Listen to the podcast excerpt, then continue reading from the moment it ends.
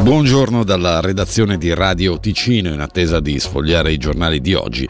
Ripercorriamo alcune notizie dalla Svizzera italiana. Turismo degli acquisti. Serve una chiara presa di posizione del governo a difesa dei commercianti ticinesi.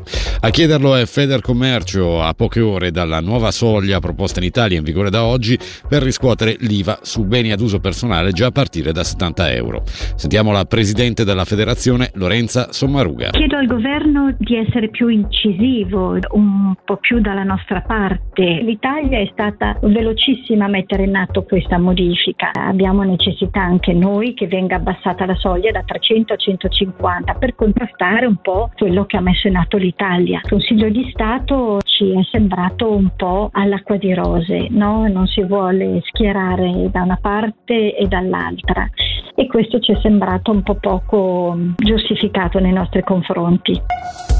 Sicurezza informatica, misure di risparmio e all'orizzonte la possibilità di avere un corpo di polizia unico. Sono questi alcuni dei temi al centro del rapporto di attività della Polizia Cantonale per il 2023.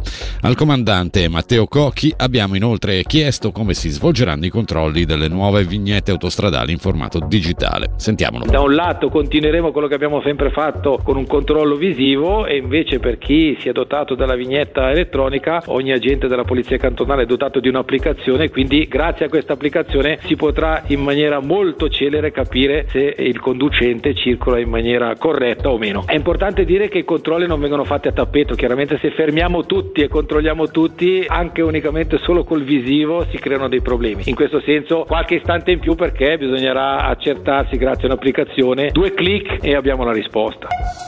Lo sport con il calcio 0-0 in Super League ieri a Cornaredo fra Lugano e Grasshopper in una partita che non ha saputo regalare forti emozioni.